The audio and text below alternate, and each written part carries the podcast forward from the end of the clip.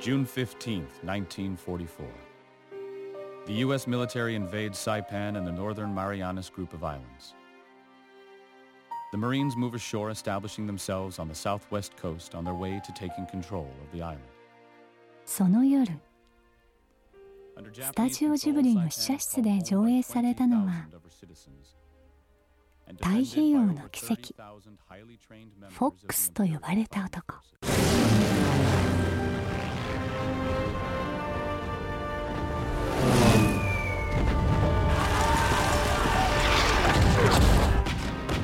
2月11日から全国で公開される竹野内豊さん主演の戦争映画でした。死ぬ覚悟が必要だ。だからそのために戦うんじゃない。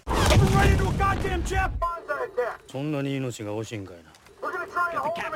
太平洋戦争終盤サイパン島のジャングルに逃げ込んで500日以上にわたって奇跡的に生き続けた47人の日本人たちの実話を愛を乞う人の平山秀幸監督が描いた作品です。あなた方がフォックスと呼んで恐れているのは大場隊です。オーバー Wait, the fresh water on this island!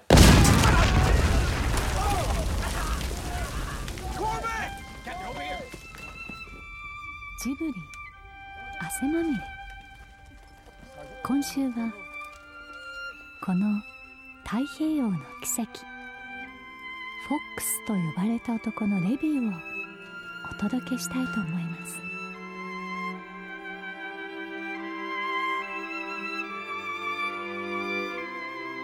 映画上映後ジブリの鈴木さんの部屋にさまざまな世代の人たちが集まりました。僕は宮崎駿にね、絶対もし戦争やったらねその指揮官はね杉さんがやったら絶対勝つって言われてるんですけどね。そんなこと別に威張ってもしょうがないけれど。戦争が終わって2年後に生まれた60代の鈴木さんいやこれね岡田さんが40年代温めてた。あ40年30年。いやなんで岡田さんやりたかったのかなと思って。いや話がやっぱり面白かったですよね。あのどう面白かったの？ね、サイパン島で玉砕した後に戦い続けてた日本人がい日本兵がいたっていうのは、まあ、知らなかったですからね。よく戦ってたんだなと思ってあの本当にこの人たち一体、ね、どう思ってたのかなとかそういうことは非常にこの本を読んで興味を持ったっていうのか。アメリカにすごくこう称賛された人とかっていうのがうんなんだろうな。今だと野球選手というとイチローとかね。ちょっと一郎に似てましたね竹野内、うん。関係ないけど。エグゼクティブプロデューサーとしてこの映画を制作した50代の奥田誠二さん。負けたじゃないですか。もう負けたことをなんかなんかしみじみとなんかこれ見ると思っちゃうんですよね。なんかそういう負けたんだっていうトラウマに近いですよね。なんで負けたんだっていうことを。僕は小学生の頃ずっと思ってましたよ。そして40代のドワンゴの会長川上信夫さん。あの歌を歌って降りてきてそこでこうプライドを保つというか、そこの部分あこういうのは男の人にあるのかもとかういうあそこのシーンは絶対男子にっていうか男性にグッとくる絶対シーンだと思います。さらに30代のジブリの伊平陽子さん。東宝の上田美和子さんも加わっての深夜の映画談義です。なんで男の子男の子っていうのか奥田さんとか川上さんも含めて。で戦争好きなんですか？そんなに。なんでそんなに好きなんだろうなでも。何なんだろうなななんですかねこの今要するに戦争って言ったってアメリカとの戦争でしょ、それなんですよね。中国との戦争ではないんですよね。今作れないと思うんですよね。難しいと思いますよね。本当に作ったらどうなるんだろうって僕なんか思ったんですよ昨日なんか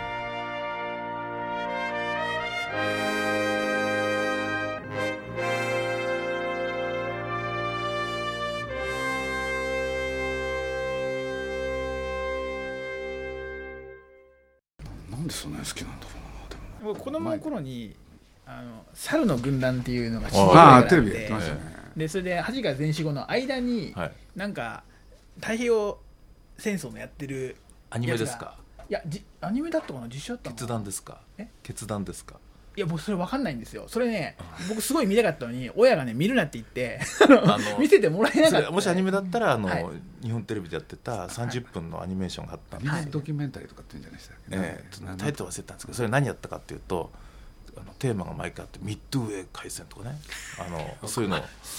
そうとにかくねそう太平そう太平洋戦争のずっとやってたんですよ。ねこの時これこれがこれが原因で負けた、その重大な転機をこう象徴的な戦いを あれはなんでアニメーションでやったのかよくわかんないんだけどもやってましたね。そうずっと見たくって。あでそれでうん見せてもらえないんですよね。最初のなんかあのそのイントロのぐらいのその日本がその負けたなんかななんとなくあの寂しくなるようなところの部分までしか見せてもらえなかったんですよ。それぐらいで親が気づいて消されるんで。あ多分それ終わった後に猿の軍団だと思うんですあ逆順番逆でしたっけ？僕の記憶だったそれで猿の軍団 TBS だったんで。あそうなんですでも猿の軍団の裏番組がヤマトでしょ？そうそうそうそうそう。だからその日本テレビを見続けてるとで夜の7時半なんですよ。あの時山本やってたんですか？山これでそのもう一つの裏番組がハイジなんですよそうなんあそうそこで人生分かれるんですよね。僕猿の軍団だったんですよね。なるほど。ね僕はその時ヤマトだったんですよ。これがねあのね猿の軍団だとねその後の人生決定づけられるんですよ。でもなんで戦争好きなんですかね？そういうこと関係あるんですかね？どうなんだろうな。でもあの自分で歴史は勉強しましたよね。中学の時とかそのいろんな本買ってきて。で実際にお母さん勉強したんだ？あすいません。その時あのなんで勉強したんですか？いやだからその戦争の例えばそういう歴史の本とか読んででどういう戦いをしたかとかですね。なんで負けたのかどういう本なんですか？持ってますか？いまだに。いや持ってないですね全然ね。いや奥田さんってねいわゆる架空戦記物？日本で発売されたいわゆる架空戦記物をね全部読んでる人なんですよ多分ねいないんですよそんな人は。あ要するにもしこの時に、まあ、よく最近多いのは日本の自衛隊が太平洋戦争の時に行ったらとかね。あとはその、要するに日本が戦争に勝ってるんですよ。簡単に言うと。だからそういう架空戦記物の面白いのは勝ちっぱなしじゃないですよねやっぱりね。だんだんこうその化学兵器も尽きてきたりとかね。そういうところは面白いですけどね。あのアメリカの映画であの「ファイナルカウントダウン」とかねしあったじゃないですか。とその航空母艦がえー現代の航空母艦が太平洋戦争に行ってしまったらみたいな話とかね、まあ、実際に映画にもなってるんですけど、ただこれ作ってもあのすごく幅が狭いですよねと僕は思ってるんですよ。でそれそういうことよりもこう実際にあった話でた方がやっぱりお客さんってすごくあの見てくれるんじゃないかなということだったんですね。だからなんでそんなに好きなんだろだから30年間あの本当に封印してきたんですよ。このあのいろんな人には言いましたよ。だからあの本当にいろんな人にこの「タッポチョ」ってあの原うないや原前からなん言ってたんですよ奥田さん、本当に。でそれはあのだから奥田さんの特徴としてねこの宣伝にもあるんだけどアメリカ人から褒められた日本人兵士。なんかそこが好きなんですよね。あ大好き。この「太陽の奇跡は」あ一個新しいことやってるのはそのアメリカ軍側と日本軍側であの今までの戦争映画っていうのは全部ほら日本軍の人たちがこうもう思い詰めて「日本は」っつってあの鈴木さんがよくやるあのねと三船敏郎さんみたいな人が中心にいてで、そういうことで展開していく話なんだけどこれはあのじゃあその時にアメリカ軍は何考えてたのかって話で今日あのこれやってて面白かったのはその司令官たちが玉砕する前日に全員その切腹しちゃってるじゃないですか。あの自殺してる自決してるじゃないですか。でアメリカ軍の方はなんで戦う前にね全員自決しちゃうんだっつってあの司令官が言うでしょ。ああいうこうこう考え方の違いがあの今まであんまり浮き彫りにしてると。ええ。実はこの映画っていうのはすごくそういうところも新鮮。あそこら辺はね原作に出てくるんですか？あります。出てきますね、このドン・ジョーンズさんっていう人が大場と戦った人なんですよね、それが、まあ、どうしてもその戦後頭にその大場さんのことが残っててで大場さんの家訪ねてくんですよ。でそのいろんな話をね当時のそのことを全部聞いてでそれを大場から大場さんから。でそれで、まあ、これ映画がね完成、まあ、し制作してる時にその大場隊の生き残りの人が、あのちょうどこの宣伝を見てでひ一人生き残るっていう方がおられてね。でこの方完成披露の時に来ていただいて。いくつぐらいなんですか？87歳なんですよ。なんか映画をあの見てやっと家族の人が本当に大変だったんだねっていうふうに言ったったんですよねおっしゃってたね聞きましたね。やっと分かってもらったっていうんでなんかすごく喜んでもらえたんで、ほっとしましたよね。なんですかね戦争って戦争映画って。久々ですか戦争ものって久々ですね。えいつ以来？例えばロローレライは。ああれも太平洋戦争？あれも太平洋戦争です。ね、あとヤマトとかが。そうですね。大和はもうちょっと前なのあれどっちが？ヤマトが2005あここにあった。年ですねあでもなんか戦争ものとしたらなんかその例えばどういう作戦で戦ったうんぬんとかって考えたら、日本の太平洋戦争ってもうミドウェー以降ってろくな戦いないじゃないですか、あのその中で言うとキスカの,、はい。あのキスカから撤退するね、はい。あのアメリカ軍を見事出し抜いて。あだももぬけの殻のところで同士討ちみたいな、詳しいです詳しいですね。えもうそれそれなりに。いやそれなりに悔しかったんで。あとはみんななんか大体負け戦のですなよね。いやそれ負けないいところない感じですよね、なんなんですすすごく見つけるのは難しいですよね。なんかそういう、だからねあの日本の一番長い日ってあるじゃないですか、えそうあれなんかね要するに玉音版を守るわけでしょ、見ました？日本の一番長い日って。見てないです。あの8月15日、今日の映画にも出てきたけれど陛下のあの言葉、そうそれの当時だからねレコード版に吹っ込むわけですよ、そしたら戦争を遂行ね続行したい人たちのグループがそれをあのラジオで流させないようにいろいろ邪魔をする。これでその本当危機一髪の連続なんですけれど、それを守りきったんですよねみんなで。いやあれなんかね、まあ負け戦の中だけれどそういうことをやろうとして勝った人たちがいるって話に見えるんですよ僕なんか、そうするとねなまだ納得がいくんですよ、とにかくあの8.15シリーズはずっとやってたじゃないですか東宝で、そのさっき出た、えっと、日本海海戦とかから、えー山本五十六とかその鈴木さんがさっき言った日本の一番長い日とかあと軍閥もそうですよね。あとあとなんだろうあとなんだろう。とにかくもうありとあらゆる戦争で、まあ、最終的には連合艦隊でやってでそれからもうしばらく8.15ってなかったわけですもん。ね。でも一貫してそこでやってたのはね,、ね戦争映画って面白いんですよあの、まあ、僕の見てきた範囲で言うとねあの古い戦争映画はね戦後作られた、ね、やっぱ反戦映画なんですよ、もう戦争は二度と嫌だって。そのことを強調してるんですよね。でそれがねあの今の東宝が始めた8.15シリーズ、これはあの日本の一番長い日、これがね大ヒットしたんで、それで毎年作られるようになるんだけれどね。本当にバカな戦争をしたけれどしかしその中に立派な人はいたっていうやつなんですよ、そうでしょ？一貫してそれでしょ、これでねあのー完璧なんですよねそのと登場人物が、だから例えば山本五十六のこともそう描いたしね、うん、本当にバカな戦争だと、ね、バカな戦争なんだけれど、ね、戦った全員がバカじゃないって。中にはね優秀なやつがいたんだって。大体それがそれで一貫したんですよ、あれもあれもそうです。沖縄決戦もそうですよねそれで言うと。だからその後ねどういう戦争映画が出てくるかなっていうのは僕なんかねやっぱり興味があるんですよね、うん。だからそれで僕は生涯忘れられないのはねビルマの盾事なんですよ、そしてあれは市川崑という人がね自分の奥さんの書いたシナリオ。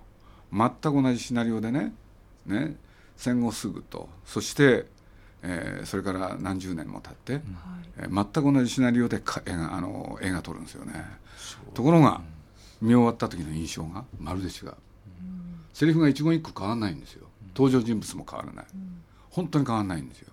ところがね安井正一版っていうのがあるんですけどねその戦後すぐ作られた。これはねもう見てて、まあ、僕ら子供の時見ましたけれど大人になって見てもねいまだもう名作中の名作、で本当に戦争は嫌だって映画で。二度とやりたくない、うん。ところが全く同じセリフのくせに あのねシナリオのくせに。後に作られたビルマの盾事はね日本の軍隊はね立派そして美しかったって。全然印象が違うんですよ。なんで同じ監督でそんなことが起きるんだろうって。映画の不思議をね僕は勉強したね作品なんですよ。だからね違いますよね戦争映画が日本で作られる戦争映画がどう作られるか。やっぱり時代によって変わっていく。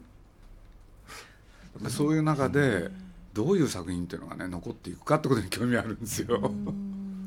いやな僕何言いたかったかっていうと僕は今日の映画である意味ですごいね逆説的な言い方だけれど面白かったのは、あの大場隊員がヒーローじゃなかったこと。あそうそうそうこれはびっくりした。そう,、そうですね。なんですよ。特にそうですよね。だからついこの前だったらヒーローにするんですよ、日本の一番長い日も実はねヒーローものだったんですよ、そうですよね、だからね戦争ものってやっぱりヒーローものとして描いてきたんですよ日本だって、なんとかヒーローものにしようってことで、だからそのね長いね歴史にね、あの終止符が打たれたのかなって。やっぱそれは感じたんですよ。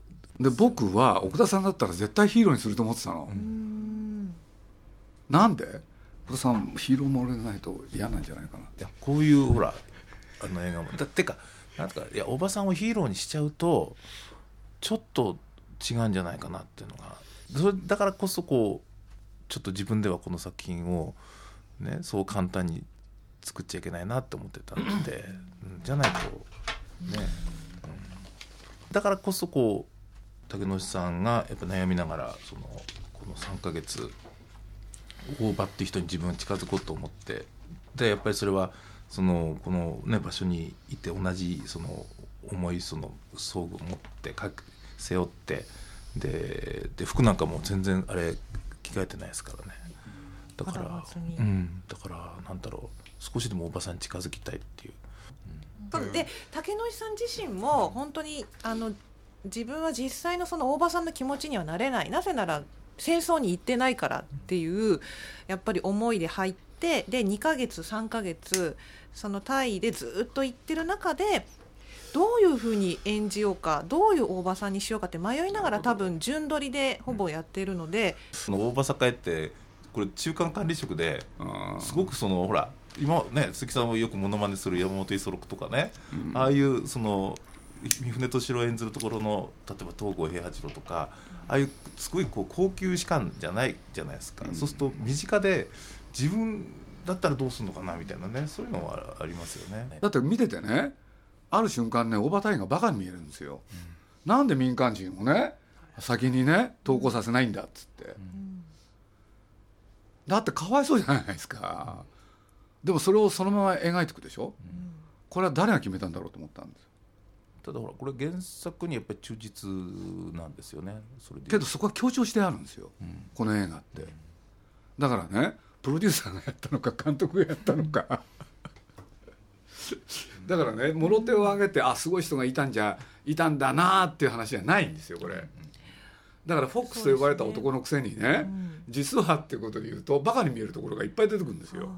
その違和感が面白かった。だって普通だったら僕がさっき言ったみたいにねフォックスと呼ばれたわけでしょ？一体どういうアメリカ軍に対して罠を仕掛け何をやったか、ほんのちょっぴりしか出てこないじゃないですか、普通はあそこをね奥田さんだったらもっとやるはずだと思ったの、そう。ズルさん含めて狡猾さ含めて。これで次から次へとね、あのたたったこちら少ないわけでしょ？向こうはすごい人数でしょ、それをね罠にかけてやっつけていく、っていう面白さで映画作ることもできるでしょ？楠木村重的な。そうそうそうそうれででそこはだってものすごい少ないんだもん。だから爽快感っていうのかカタルシスっていうのかね、全くない映画だもんこれ。だから僕はこの監督、平山さん？平山さん、は意図的にやったんだろうなと思ったの。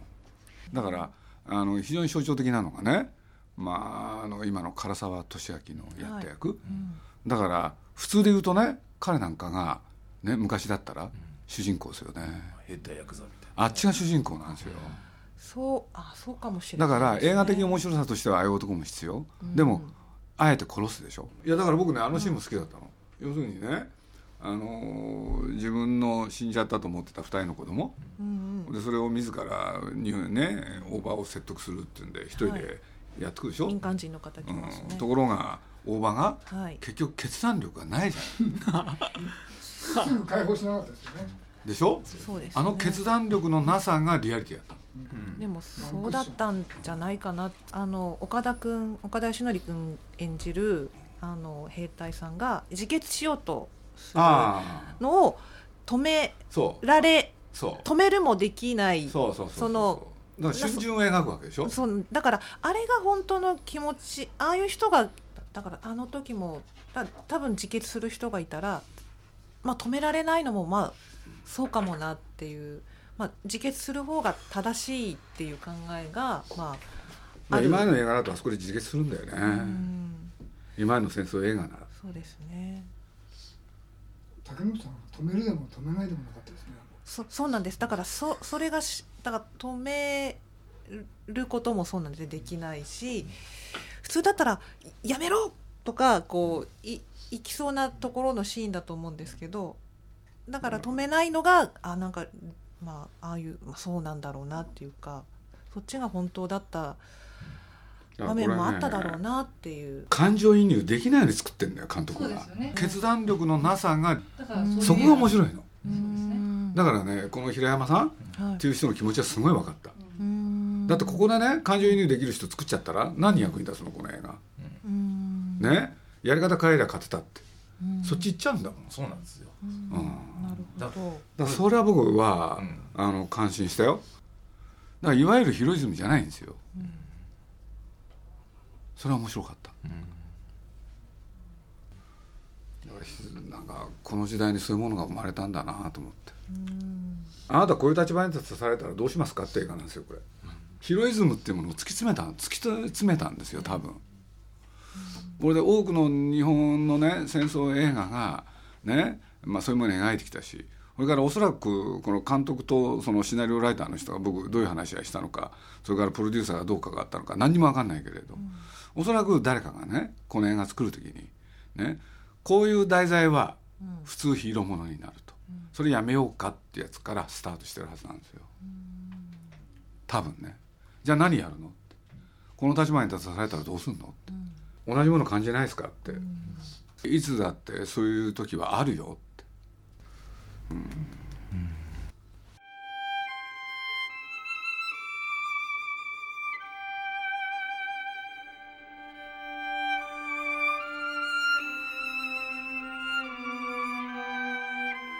日本は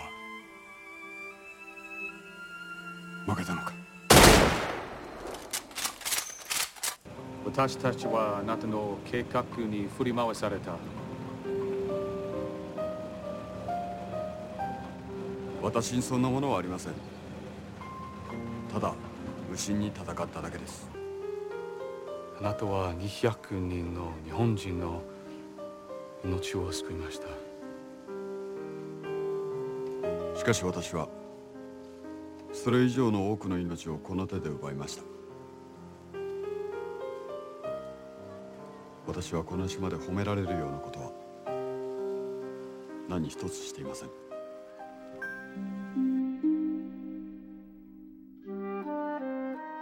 最初に映画を見た時に、あの一番良かったのがジープであのアメリカ兵と話すところで、実実は自分は何もやってない、はいはい。その褒められるようなことは何もしてませんって言ったところで泣いたんですね。したんだ。あそこで泣いたんですね。はい。私もだからそこそこが良かったですね。だからそれはね一貫してるんですよ。ずーっと戦いながら。だから大矛盾にいるんですよ。だからある考えでね信念を持って確信を持ってそれに信じてやってるわけじゃない男なんですよね。だからあの向こうのやつにね向こうの隊員にね「お前はなんだかんだ」って言って褒められるじゃない。はだから違和感感じてるんですよ。っていうことでしょ？あまあそうですよ。俺はそんな立派なやつじゃないってこと言いたいわけでしょ？そうね。そそこの謙遜がだからあんまり謙遜に聞こえなかったですよね。本当実感で言ってるんだろうなっていう。だからあそこでね芝居が上手にやっちゃったらまた嘘に見えるでしょ。だから竹野内さん自身もおそらく現場で本当にあの今一緒に宣伝やってて感じるんですけど本当に真面目な方なんですね。多分芸能界一真面目って言ってもいいぐらいに映画界一。映画界一。本当に。鈴木さんはちょっと違うような気がするんですけど。本当に。いや鈴木さんと対局って言ってもいいぐらいの方どういうだと？思うんでどうなるんだずっと入りっぱなしであの時々山に戻ってね。ろくなこと言わないな。僕は戦いますよ最後まで。いやいやいやいやいや。作戦も考えるんだろうけども、ね、なんかあの人が実はただただい生きよう生きようというか戦ってたというかあの多分民間人の人もそれはみんな助けてあげたいけど多分それもどうやって言ったらわからないっていうか迷いながらやってたっていう。いやだからねこいつ一体何考えてんだんだろうって。大場が。結局ね、ちゃんとしたことは本当には考えてなかった？ある意味で。うん、ある意味で。要するに分かんない分かんないわかんない。そうなんですよ。やっぱり守んなきゃいけない、そのために戦う、それをやってただけで、結局自分は何やったんだろうっていうその考えが、このあのなんだ竹之内っていう人の大場に表情に出てたんですよ、そこが面白かった、そう。なんですそうなんです。一体自分何やったの？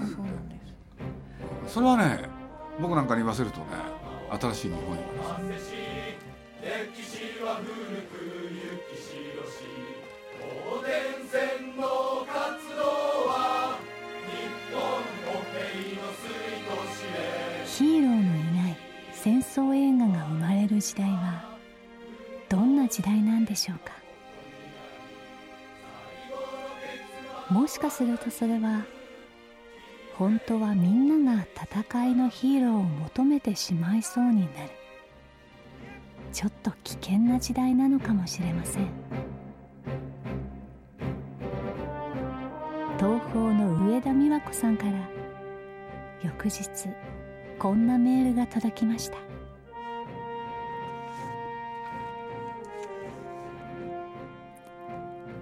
ーローのいない戦争映画が作られる時代。鈴木さんに言われるまではっきりと意識したことがなかったのですがちょっと考えさせられる表現でした。きっと主人公の大場栄のような普通の兵隊さんがたくさんいたんじゃないかと思います。戦地から生きて帰ってきたその人たちはおそらく生き延びた自分たちの戦争のことを多くは語らなかったんじゃないでしょうか。戦死した人が尊敬されたわけですか。ら太平洋の奇跡はそんなに遠くない昔にこんな人々がいたということを伝えようとする映画なんだって思いました。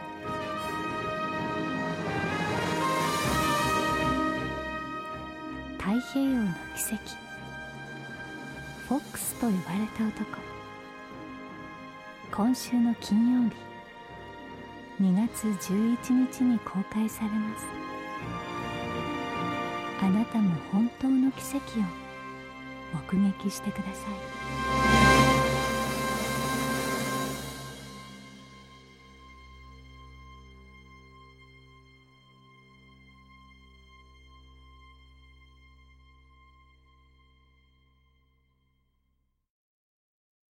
鈴木敏夫のジブリ汗まみれ。この番組はウォルト・ディズニー・スタジオ・ジャパン読売新聞 JAL 町のホットステーションローソン。朝日飲料日清製粉グループの提供でお送りしました。